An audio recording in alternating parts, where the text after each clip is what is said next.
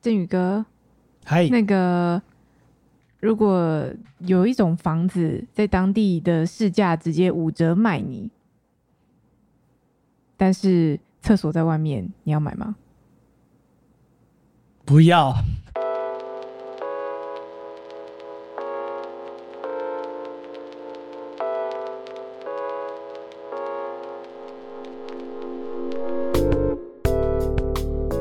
起分享最美好的品饮时光，这里是喝吧葡萄酒。不买啊？好房子不买吗？哎、欸，厕所这个很重要哎、欸。厕所在外面，就去外面上厕所就好啦。那就跟雅房跟套房一样啊。哦，对不对？雅房就厕所在外面嘛。所以你有租过雅房吗？我我从来不租雅房。哦，我上我你就是马桶的信徒？不，呃，不，不是这样。我上台北的时候，一开始就完全没有锁定雅房这件事。真的啊？因为厕所跟别人共用是一件很不舒服的事吧？哎、欸，跟我一样哎、欸。对啊，我也没有办法接受。我一开始就是再怎么，你知道，我把那个租房的预算压得很低，嗯，但租房预算再怎么低，我还是要租套房。我就是坚持一定要有自己的马桶。然后，当我喝酒醉抱着马桶在吐的时候，我就觉得我这个决定真是明智啊！原来你也是马桶的信徒啊！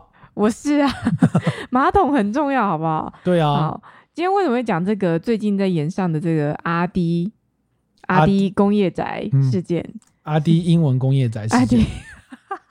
哎，应该请大家讲一下工业宅的英文是 什么？哎、你好没礼貌哦。我觉得很有梗字表 有没有？对啊，所以想要问一下，就我觉得工业仔的魅力真的是，就是游走一个，就是就是一个灰色地带这样子。你要不要先跟大家解释一下阿 D 英文工业仔什么意思？是发生了什么事呢？嗯，有一位大 YouTuber 叫阿迪，我想应该大家都知道嘛。然后他其实代言了一个房地产，然后那个房子那个建案，它本身是一个工业宅，嗯、然后就引发一些争议。那其实后来最近会被揪出来，好像是因为又有人在 Dcard 上面分享，然后他的广告又刚好投到 Sway 那边，然后 Sway 就是一个呃不动产的 KOL。对，然后他又在他脸书骂，就是说阿迪代言工业宅，巴拉巴拉巴拉之类的，然后就延上了，这个事件就这样起来了。那工业宅是什么呢？嗯，工业宅简单来讲，就是我们每一个我们的我们的都市计划里面，它对每一块土地的规的的使用上面都有一些规范，例如说，嗯、呃，这是商用地，这是住宅用地，这是呃机关用地。然后这个是什么设施用地，巴拉巴拉之类的。那还有工业用地这一块。那工业用地它有很分很多啊，甲种啊、乙种啊什么，它有各种不同的工业，它可以去取得工业用地来，然后兴办相关的工业设施去做工业的使用。嗯、那呃，我们现在会看到这些工业宅多半都是乙种工业用地啦。那为什么是乙种？因为乙种它就是所谓的轻工业，包含你常在家里做的。这件事情，什么事？你说倒立吗？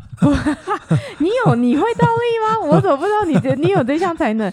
包含录音这件事情，就是它可能都这这种所谓乙种工业用地，它呃乙种工业对乙种工业用地啊，它就是可能一些比较轻的工业啊，然后呃包含可能录音啊，或者是在家里怎样弹吉他啊，啊对录音室或一般工作室、啊，对一般工作室事务所，它都归纳在这个范围里面，就是那种轻污染的。对对对，你可以这样讲，没有空气污染，只有噪音污染这种。呃，对，对啊，就轻污染的。对，对，那为什么补习班不知道算不算哦？哎，补习班，嗯，要确认一下，就是它有，就是它有分早期好像还有把什么一般商业设施，包含餐饮啊，把它把它拿进去，啊，后来又拿掉这样子。嗯，工业宅是一个，也是有一有一段历史的轨迹这样子。简单来说，乙种工业用用地所盖的，嗯。房子，房子，它不算宅啊。对，房子就是给人来做工业室使用的，对不对？对，工作室使用。然后，当它被违规拿来做住宅使用的时候，我们就会说它是工业宅。嗯，为什么会有这个工业宅的这这个状况产生？我觉得所有的源头都是因为房价太贵。不是，你要解释一下为什么这个被拿来做住宅使用什么问题？问题这样、嗯、？OK，好。呃，首先来说，因为基本上它的定义就不是住宅。它不是住宅，所以工业宅不是个法定称呼。工业宅不是啊，但工业俗称工业宅，俗称工业宅就是工业用地盖了房子之后拿来当住宅，就把它称作为工业宅。像我们这种房地产素人都会觉得，工业宅是不是代表旁边都是工业区？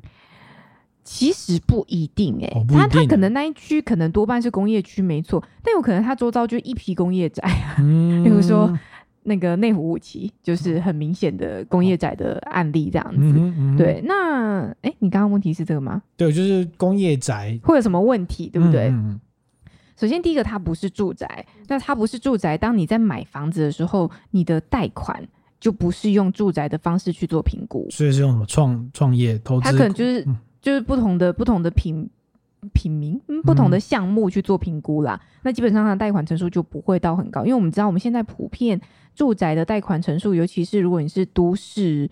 都市区的话，其实大概贷到七成、七八成没有问题，其实多、嗯、多半都八成了啦。七成五到八成，现在的状况其实放款相对宽松来讲都没有什么问题。嗯、那如果是工业宅，它贷款成数一定比较低，然后它贷款的那个房贷利率也会比较差，因为它不是房住宅嘛，嗯、它不是住宅，它是商用的，嗯、所以它贷款利率也比较差，就是你的条件上面会比较不好。但它的价格又比较便宜吧？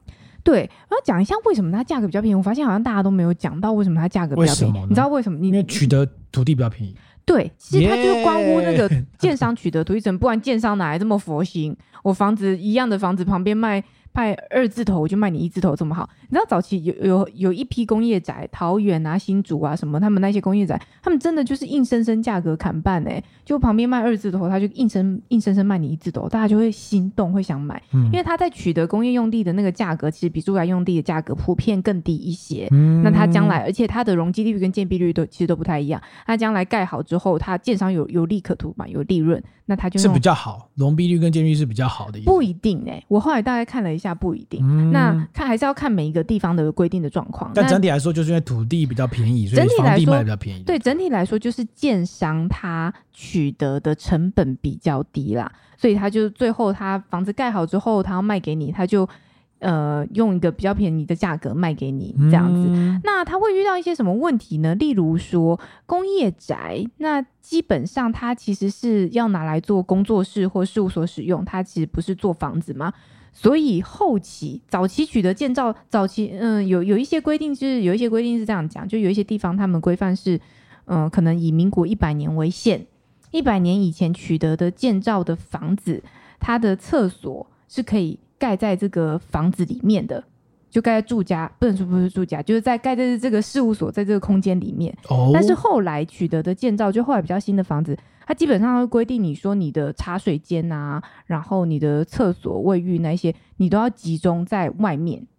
也就是说，你就这一层楼可能假设有五户、有十户，那大家都要去外面上厕所。这就是我刚刚问你的那个。所以政府的定义就是办公室跟家里的认知就是厕所位置不一样，还有隔间，还有一些啦。就这个地方厕所在外面，它的办公室；这张厕所在里面，就是他住家。没有，就是。应该这样讲，我就会反过来讲，就是说，如果你厕所在房子里面，呃，应该说你如果要当办公室的话，你厕所不一定要在房子里面啊，它可以在外面就好啦。然后再来就是说，嗯，没有，我想说政府 对于没有没有，因为因为大家一起上厕所是一个大家上班的认知，你知道吗？就一群人，以男生来说，就是要一群人站在小便斗前面。哦，这边就是在上班。对，小便斗也是啊，不然他 这边就是在上班呐、啊。对，就是就是你不会预期说，呃，你办公室的厕所还有个泡澡的浴缸吧？那不是很怪吗？那看起来就是住家空间，哦、那怎么会是那怎么会是办公室呢？然后再就是隔间的部分啊。一般来讲，当然办公室我们很多会做会议室嘛，但是你。普遍来说，他那事务所在做的时候，他当初送件的送照的图，他基本上就不太会有隔间呐，嗯、他就整间都空的这样。有时候毛坯卖你啊，嗯、所以你可能事后都还要再去处理。你就你可以用装潢方式自己再隔嘛，其实那也没什么问题。我说，如果你要做 你要违规使用的话，你当然还是想得到各种方法。嗯、但是他就变成是他当初卖你会有一些抗性啊，贷款贷款的部分就不要讲了。贷款之外，还有你持有成本有可能比较高，为什么？因为你的房屋税、地价税全部都不一样啊，你的税率都比较高啊，因为你不是自用住宅嘛，所以你的你的税率相对来说可能都会，就是你要到时候持有的成本都会比较高，你要付出的金额可能都会比较高，就是事后的部分。嗯，当你买了这个工业宅之后，OK。嗯，但我想最大的问题好像也不是成本高，因为它前期的时候就已经让你比较低入手嘛。嗯哼，我觉得比较大的问题应该是之后使用会有怎么样的不方便呢？我们刚刚有讲到，就是说，呃，后来比较晚取得建造的工业宅，它可能。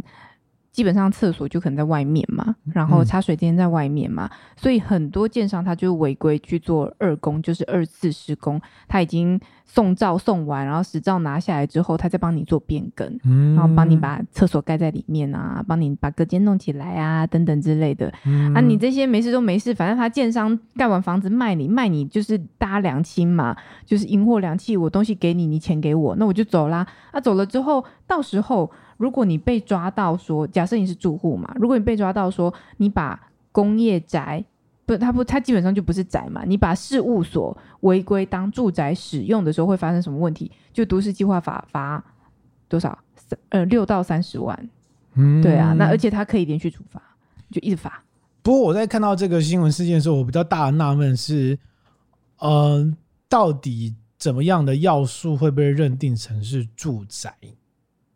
嗯，对，其实这个事情也蛮有趣的，就大家一直在论证，就是说阿迪他当时代言这个长裙想想，哎，长裙就直接讲嘛，大家都知道。嗯、然后他代言这个长裙想想是在二零一九年，应该是嘛，就是去去年前年，哎哎，二零二零年还是哎二零二一年还是二零一九年，反正就是大概这两年当中开始代言的。他当时也拍了一个影片，在去年的时候就去介绍这个工作室。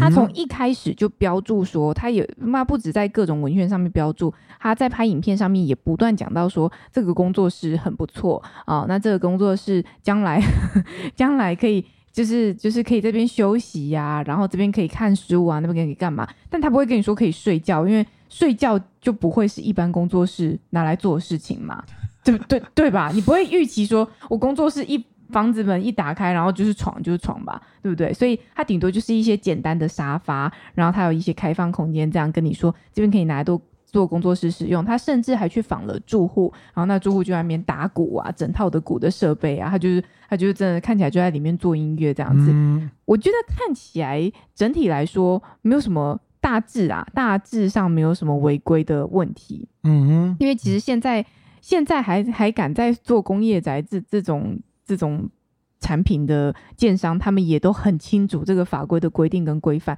他一定尽可能能闪则闪，能避就避呀、啊。嗯、所以他不太会让你抓到小辫子说啊，你这边怎么摆了一张床？那你这边怎么样怎么样？对，那没有床那就好了，为什么这个事情会被延上呢？没有没有床就好，为什么没？嗯、呃，只是说工业宅不能拿来做床的世界的营业工作室。就整排都是床，一直连连续开发，一张床罚六万。我觉得这个事情是这样，因为这个产品它本身就有其特殊性，就是它本来就是要。对对，建商来说，他的最大的利利益就是我把你讲的模模糊糊的。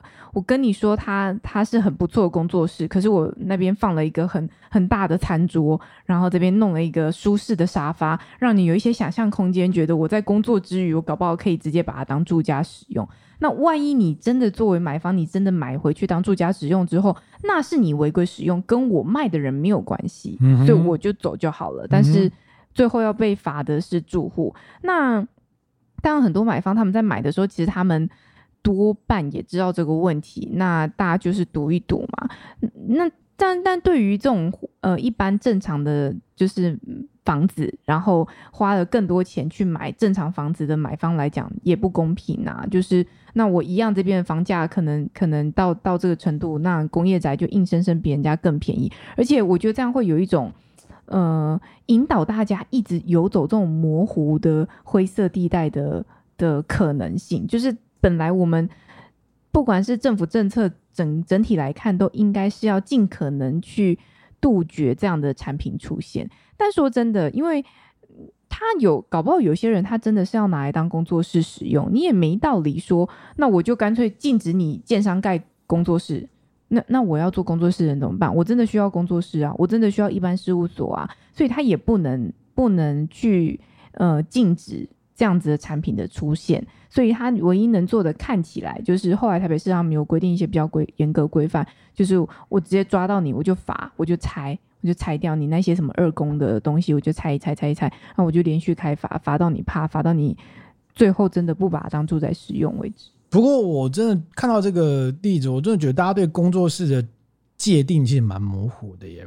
因为现在大家抨击最多就是阿迪他出现在那个广告那个影片里面，有很多隔间装潢看起来很像住家，只是没有床嘛。对。不过对于我们这种玩乐团出身来说，我觉得这样蛮好的啊。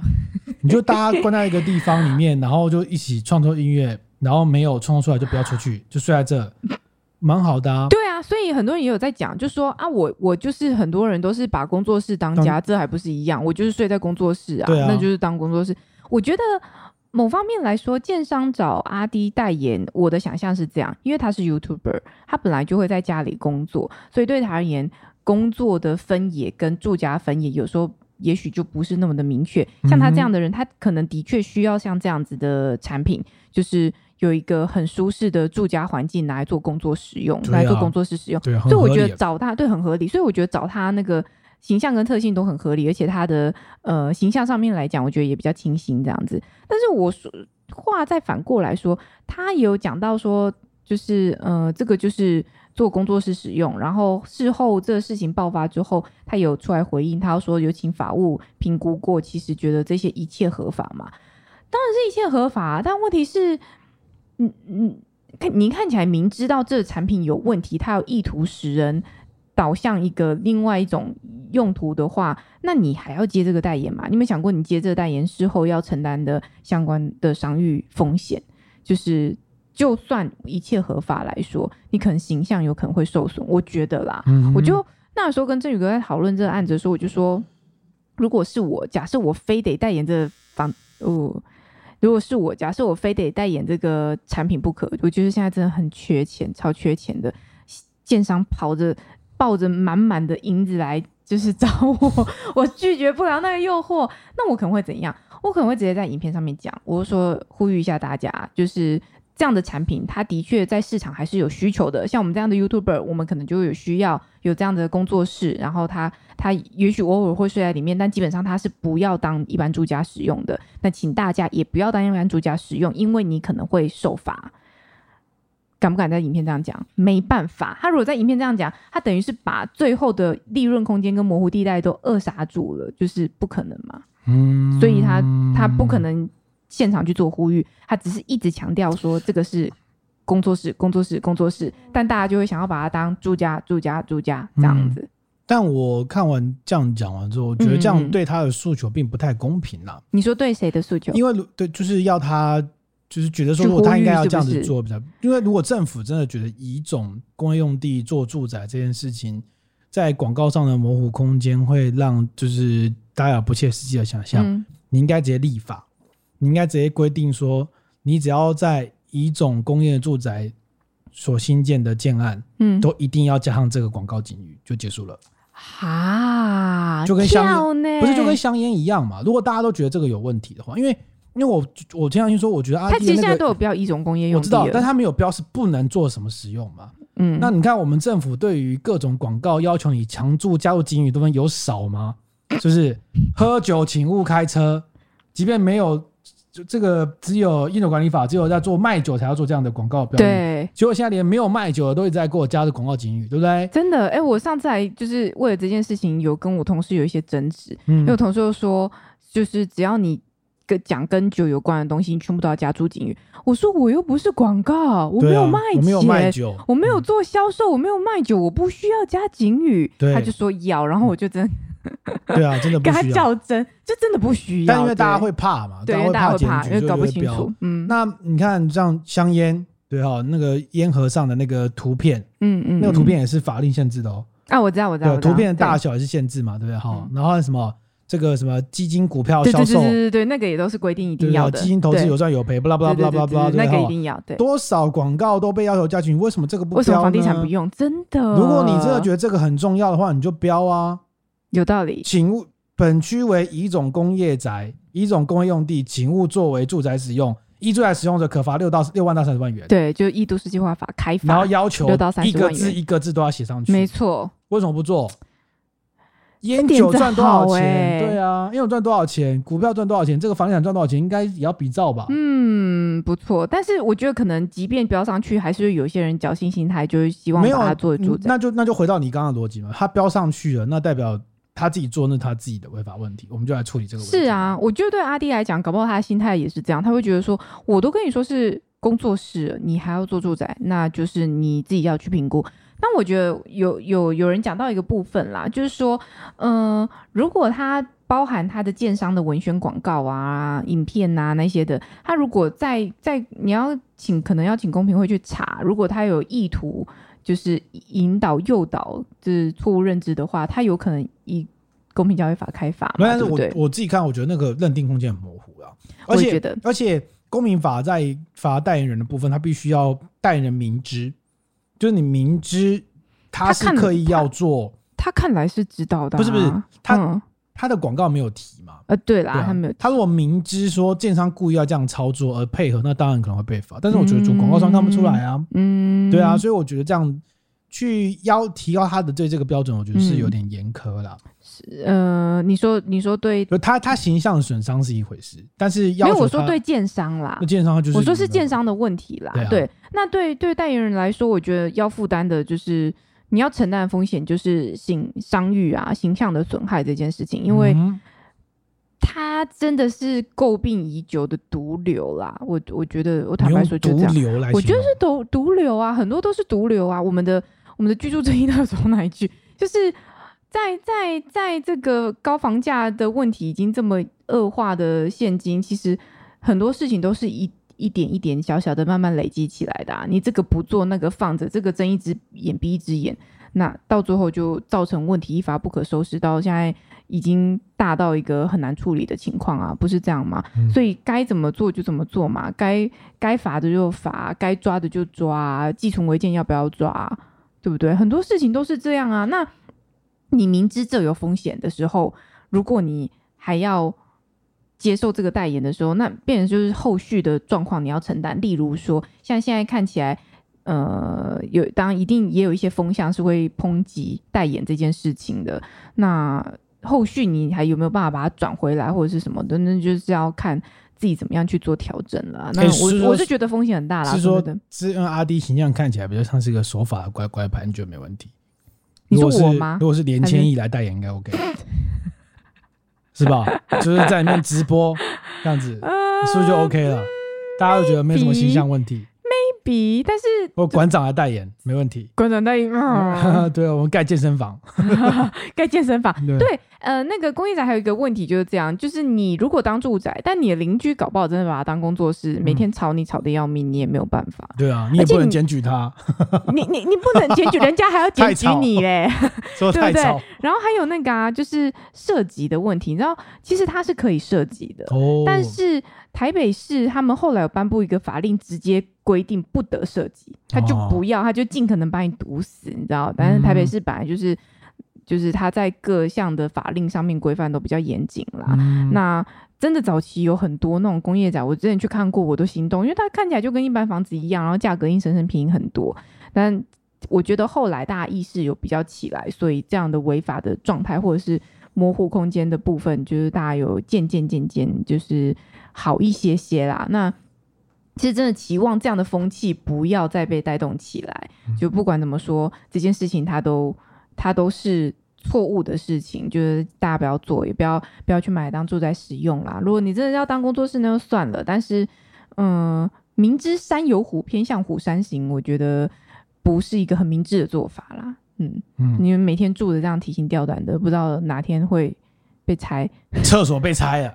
马桶被拆，但是但是，其实他的那个相关的规范好像说，他查气的话，他也没有办法进到你家，啊、所以所以所以就是侥幸嘛，说到底就是侥幸心态啊，我就看定你罚不了我，对不对？对啊，这样不好。那你就哪天看到你邻居抱了一个马桶，然后被拖出去了，这样，因为有人来拆他家马桶，不让你不让你做住宅使用，马桶拆掉，那顶多就在外面啊，就每天都跑去外面上厕所，这样、哦、跑去外面吐，跑去外面吐。可以不要这样吗？对啊，嗯，好，第一个部分先休息一下。好。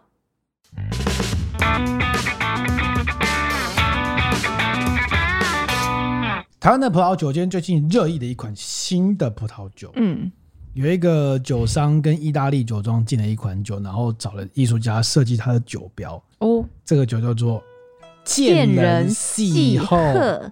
细要怎么样？要怎么样把见人细鹤？见人细鹤要怎么样把它讲的很优雅呢？你应该先 cue 我，我就我就先准备一个什么中国古风的音乐来放。嗯不是这种啊，还是我们没有版权？还是你现在讲一次，然后我去后置的时候我来加？不要吧？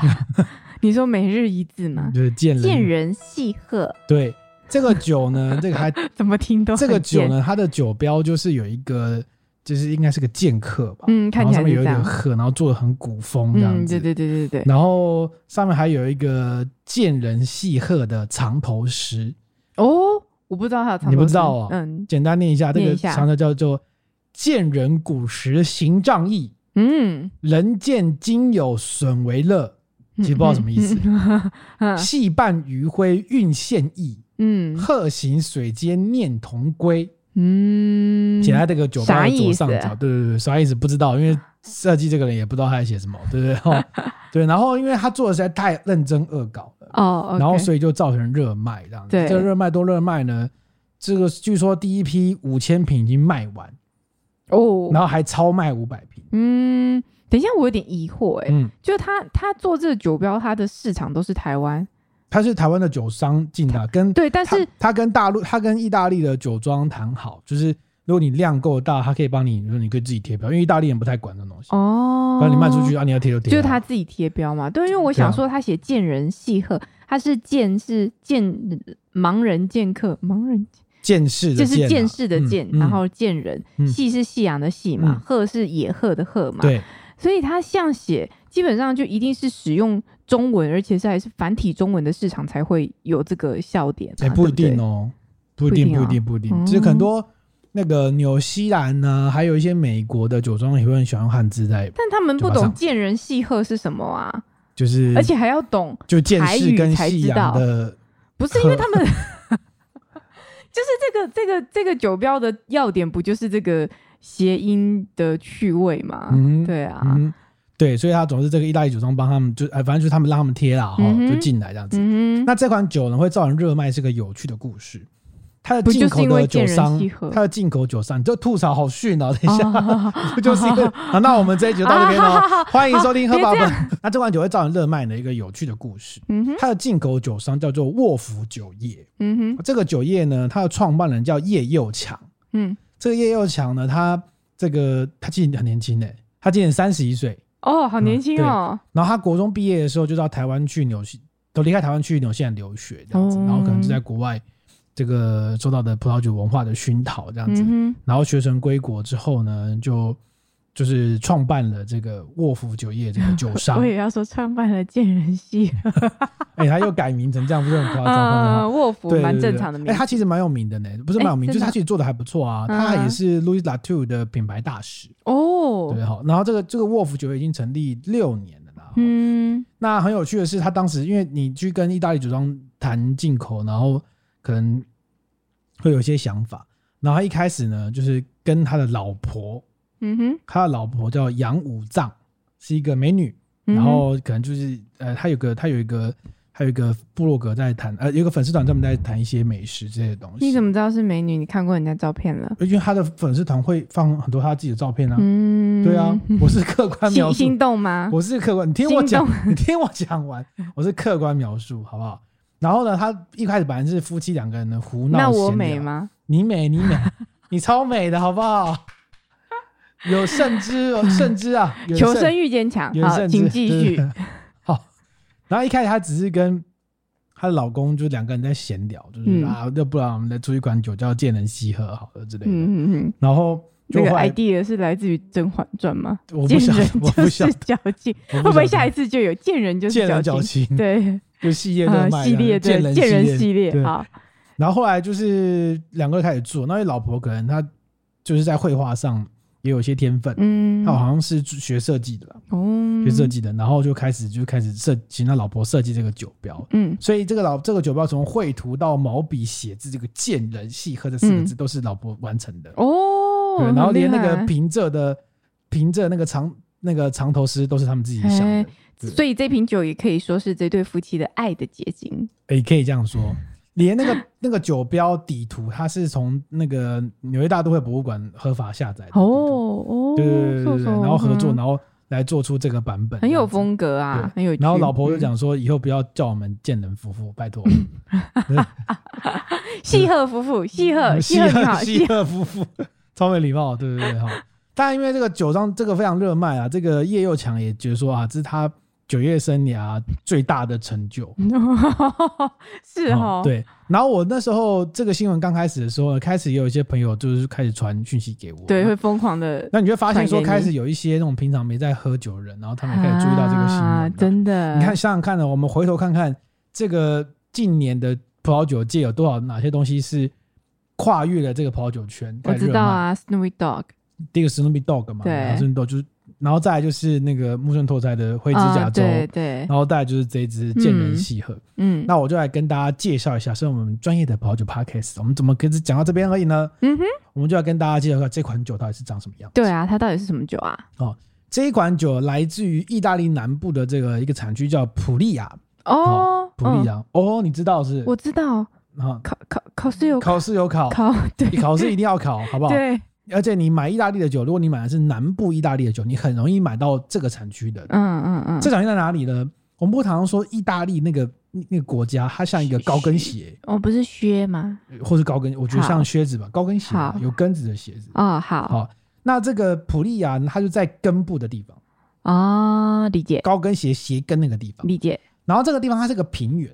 嗯，就是一个西往东的平原，嗯，然后地中海因为很热，嗯，然后所以呢，这个葡萄酒熟度都很高，嗯嗯，然后都很肥厚，嗯，那通常这样的地方普遍的缺点就是什么？缺酸，酸，嗯，因为都太热了，对，好。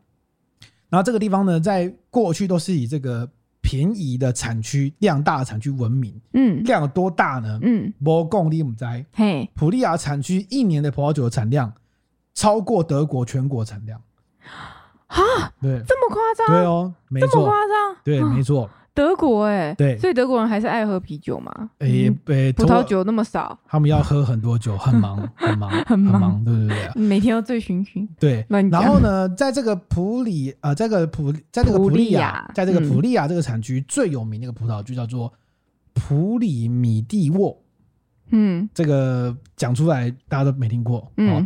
这个也是这支酒哦，这支酒用的葡萄，嗯，这支酒用的葡萄就是普利亚产区的普里米蒂沃这个葡萄，嗯，嗯，这个葡萄也是意大利南部最常看到的葡萄，嗯，然后它擅长在这个温暖跟贫瘠的土壤生长，嗯，所以它有个特色就是产量还很大，嗯，会结很多果实，嗯，然后就是所以也就是说搭配温暖的气候，然后它又很容易累积高糖分，嗯，所以它酒精浓度都很高。嗯，一般葡萄酒大概酿到十四点五趴，像现在气候暖化，算是非常高的。对，但这个普里米蒂沃，哦，它很常出现十五到十六趴的酒精浓度。嗯，对。那它的特色是什么呢？高果香肥美，果酱香气厚重。嗯，然后早期在，但是这个葡品种早期在意大利的存在是相当隐晦的。嗯，不太不太有人讲为什么，你知道吗？不是原生种。不是，哎哎，这个不是不能不能这样讲。嗯，但为什么？是因为呢，喜欢这个葡萄品种酿出来的酒呢，其实都是北意的酒商。嗯，为什么？为什么？因为它早熟嘛，酒精度又高嘛。嗯，如果意大利北部像托斯卡纳这种地方呢，遇到不好的年份，就可以来这边采购。嗯，然后把它带回去混调，让它的酒变得更受欢迎。你有没有发现它跟一种葡萄品种有一点点像？我们曾经在西班牙产区讲过，有一个品种被酿酒师誉为“乐色品种”。嗯，用了就乐色，为什么这么很容易换，容易骗到酒精度？是 Tempranillo 吗？不是，乐 Tempranillo 是格纳恰。哦，是格纳恰啊。对，还记得吗？对对对对，也是一样很好种，然后酒精度很高，然后当那个酒精度拉不起来，就拿来混一下，然后酒精度就高起来，然后一样的角色，所以通常都不会被视为很厉害。哦，那后来怎么变红的呢？就要靠美国。嗯，在十九世纪的时候，家都开始种葡萄，然后他们特别爱喝一朵葡萄品种叫金粉黛，然后觉得哦，这个又肥。然后又热情，这根本就是我们美国的象征。加州的阳光，热情就是要胖，就是要哇，怎么厉害哦？OK，丰腴肥美。很多加州人当时都认为金粉黛就是我们的原生种，嗯，就是它就是美国人、啊，太，太有太有加州的风格，没错，嗯。然后后来到随着这个葡萄酒的基因工程慢慢开始发现，就发现哎没有哎，它其实是意大利的这个普里比蒂沃，嗯，就是我们。讲的这支酒，嗯，也就是说，金粉美国金粉带就是意大利的普里米蒂沃，嗯，也就是这支见人细喝所用的葡萄，嗯，好，但是呢，故事还没完。哦，再追下去发现，原来普里米蒂沃也不是意大利的葡萄品种，嗯，那它到底从哪里来的？它是来自克罗埃西亚，哦，它那个葡萄品种连我都不知道怎么念，哦，OK，所以它的它的原生版本在克罗埃西亚，嗯嗯嗯，然后后来到意大利，然后后来被。被人家带去美国，然后就变改名叫金粉黛，这样子，哦，那就是资本主义的力量啊！因为金粉黛的关系呢，因为金粉黛开始被加州发扬光大，对，这个普里米利沃呢，在意大利开始也获得了重视，嗯，所以在大概在一九二零三零年代之后呢，意大利才开始慢慢的重视这个普里米蒂沃，才开开始慢慢出现这种独立装瓶的版本，嗯，不然都是拿来被人家去混调啊、干嘛之类的，嗯嗯，OK。那我刚刚前面有提到说，这个普里米蒂沃。的缺点，因为很肥嘛，对，酒精度很高，果酱很多果果果香的味道，对，然后它缺酸，对，它缺酸呢，这就是一个它的重要的缺点。那为什么加州会酿的比较好？是因为加州晚上比较冷，哦，对，它也会起雾，然后它的日夜温差也比较大，嗯，所以在很热的时候给它很棒的这种肥美感，但是它又。可以给它维持一点酸，嗯，但在普里米利沃这个普利亚这个地方，就是真的都很热，所以它就是很很胖很胖很胖，它没什么酸度，嗯，就有这个缺点，嗯，所以一般一般来说，现在世界上认为的就是加州的葡萄的品质，金粉黛还是比较好一点，对，好一点。嗯，那有个小知识就是金粉黛有个缺点呢，嗯，它缺点就是很容易长得不整齐。哦，它好像是不是颜色会跑来跑去啊？呃呃，不是颜色跑来跑去，就是长不起。我们长不起是说一串葡萄里面。对，要熟大家一起熟，对，不熟就一起不熟。但金粉黛就是要有的有熟，有的没熟，有的烂掉，有的还在刚长刚长出来，嗯，就是会有一个非常参差不齐的生长状况。所以呢，你喝这个普里米蒂沃或是金粉黛，它的重点就是考验酒庄的功力了。嗯，因为第一个，如果你长不熟，长不整齐，那如果你要维持。相对好的版本，对，你就要分开采。嗯，那这分开采之后，就是你可能甚至没有办法仰赖机器，你就要用手工去剪。嗯，所以成本就会提高。这样，子采，对啊，就是采收就很麻烦哎、欸，很麻烦。那它有这样这么高的经济价值吗？不然谁要这样做？所以它这个装是以量大为胜，因为、嗯、因为普里米蒂沃它的特色就是除了胖之外，就是它的产量很大，好重，好重也好重，相对好重，相对耐热，然后又又能够耐得住。贫瘠的土壤，嗯、然后它又可以给你很高的糖分，这样子，嗯、所以在意大利这个地区就很有趣啦、啊。所以意大利它的产区分成产区分级分成 DOCG、DOC 跟 IGT 三个等级。嗯，这个三个等级呢，呃，DOCG 是产区规范最严格的，对；IGT 是最不严格的，对。那其中有一个很关键的产区规范的限制就是产量。嗯，在 DOCG 吗？DOC 不是三个等于都是用都有都有、哦、都有产量的限制，对，就是产呃。管的越严格，对你的产量要求越低。对，他不希望你种太多葡萄出现，理解。因为它对你的风味要比较浓缩嘛。那 AGT 相对就是管的越松。嗯，那这支剑人细鹤呢，它来自普利亚的这个这个产区呢，它就属于 IGT 的分级。嗯，也就是说，它其实是一个量很大的，理解。所以它可以价格会比较便宜。嗯，就是可能它一只卖七百四十八嘛。对，就是特好像是什么特惠价。七四八就是去死吧，去死吧。对，一般如果你在市面上买普利亚这个金粉袋的版本呢，它大概就是四百多左右吧。嗯，这个 IGT 的版本大概四百多左右，嗯、所以其实版本就可能三百块就是创意啊。嗯嗯，创意创意的部分，但真的是很特别，而且我觉得这样听起来，这样子这种比较肥美的风格，搞不好对于一些。比较少在喝葡萄酒的人，会不会会是一个讨喜的方方向？有可能，有可能，对啊，有可能，就是他刚好可以打中一些呃比较少在喝酒，然后搞不好他平常对葡萄酒、对红酒印象是什么酸涩啊，结果他喝到金粉黛就嗯 OK 耶，这样子，反正突破一些想象，这样子好像也不错。对，你现在知道，就是他这个打破同温层的一个关键。对啊，对啊，对啊。而且你有没有想过，那如果因为我们买不到嘛，就是它实在太热销。第二批十一月开始哦，真的十一月十一月开始，来考虑一下嘛。但你想，如果假设你买了这个见人细喝，你要怎么使用它？除了自己喝之外，你要怎么送礼？不是多数人都是什么送前男友、前女友吗？之类的。送前老板可以吗？哇塞！那这个这个酒庄呢？当然它是跟酒庄进的嘛。那很早提到这个酒庄是什么？嗯、它的酒庄叫做圣十字庄园。嗯，那它是意大利呢，算是一个呃 CP 值比较高的酒庄。怎么说？怎么说？因为这它的酒庄生产的一款酒叫南意帝国红葡萄酒，算是他们比较重要的葡萄酒款。嗯、他们在二零一四年跟二零一五年曾经获得这个 Wine Spectator 就是世界百大葡萄酒入围。嗯，入围年度百大。嗯，那年度百大，我是我每次都要附注一下啊。这个 WS 的这个年度百大，嗯，它常常是衡量衡量葡萄酒的价值嘛，嗯，它它的评分项目有包含价格，嗯，理解，也就是它选出的其实是 CP 值高的酒，理解。所以常常很多酒庄都是乱讲，就说入围百大，然后价格就一涨一涨一涨，嗯，但是你买到的版本已经不是当时那个价格，所以它就已经没有具备那个价值了，真的哎，真的，对哈，哦，OK。这个说到这个 WS 呢，这个世界百大葡萄酒有一个题外话，就是有一次有一个酒商他出了个促销款，就是可能一次给你六款不同年份的百大，就是呃就是二零一五年的其中一支，二零一六年其中一支之类的，嗯，好，然后都很便宜，然后我记得一瓶好像六七百，蛮便宜的，嗯哼，然后我就买一箱回家，然后喝，它都是不同国家哦，哦，也都不同产区哦，OK，但我觉得喝起来都长一样，我不知道为什么，我觉得喝起来都有非常类似的调调。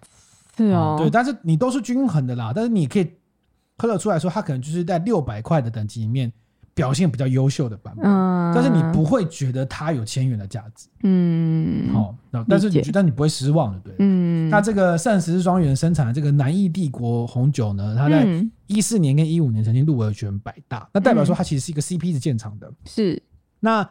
我们刚刚提到这个，它的南意帝国红葡萄酒，就是它的它的算是它的比较重要的酒款。嗯，其实也不贵，大概一千八左右。哦，就这个酒庄的旗舰款大概一千八左右。吧。它的旗舰款一千八，它的旗舰款等于很多酒庄的二军酒还要来的便宜。